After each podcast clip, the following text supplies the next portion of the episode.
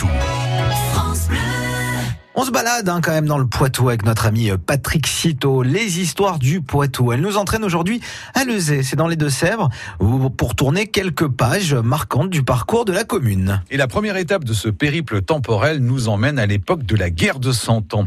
Le chevalier Moreau Audouin, des environs de Lezay, commet alors de nombreuses exactions dans la région. Avec sa bande, il va notamment incendier et mettre à sac les bourgs de Sainte-Soline, Vancey et Chenet. Aux horreurs de la guerre s'ajoutent la peste et la famine. De nombreux Lezéens périssent ainsi au milieu du XIVe siècle. Un peu plus tard, André de Beaumont, seigneur de Lezay, se distingue par de nombreux actes de brigandage. Non content de s'attaquer aux habitants, il s'en prend également à ses proches. Il dépouille ainsi sa belle-mère carrément de ses bijoux et de son argent et l'enferme dans une chambre du château de la Motte Saint-Héré dont il a fait murer l'entrée carrément. Le triste sire obtient ainsi par la force de sa belle-mère qu'elle lui lègue tous ses biens. Le soutien au connétable de Richemont contre la Trémoille, favori du roi Charles VII, lui est finalement fatal. Il est arrêté, emprisonné à Poitiers et décapité en mai 1431. Quelle autre page de l'histoire ont marqué le Zay?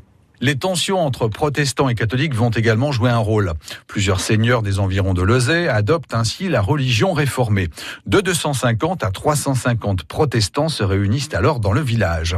Des régiments de dragons du roi y séjournent à plusieurs reprises à la fin du XVIIe siècle. Ils se livrent à de multiples excès chez les réformés. Après la mort de Louis XIV, les persécutions s'atténuent. Plus tard, la période révolutionnaire et l'instauration de la République sont plutôt bien accueillis à Lezay. La plus grande partie de la population voit ce changement de régime d'un œil favorable. Les Lezéens échappent ainsi aux sanglantes confrontations entre royalistes et républicains qui ruinent le nord du département. Les habitants ont néanmoins à subir des réquisitions souvent lourdes. Dans la lancée révolutionnaire, Lezay perd son marquisat et sa châtellenie en 1790, puis devient chef-lieu de canton en 1831.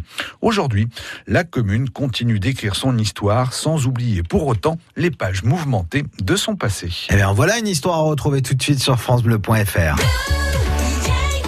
France Bleu Poitou.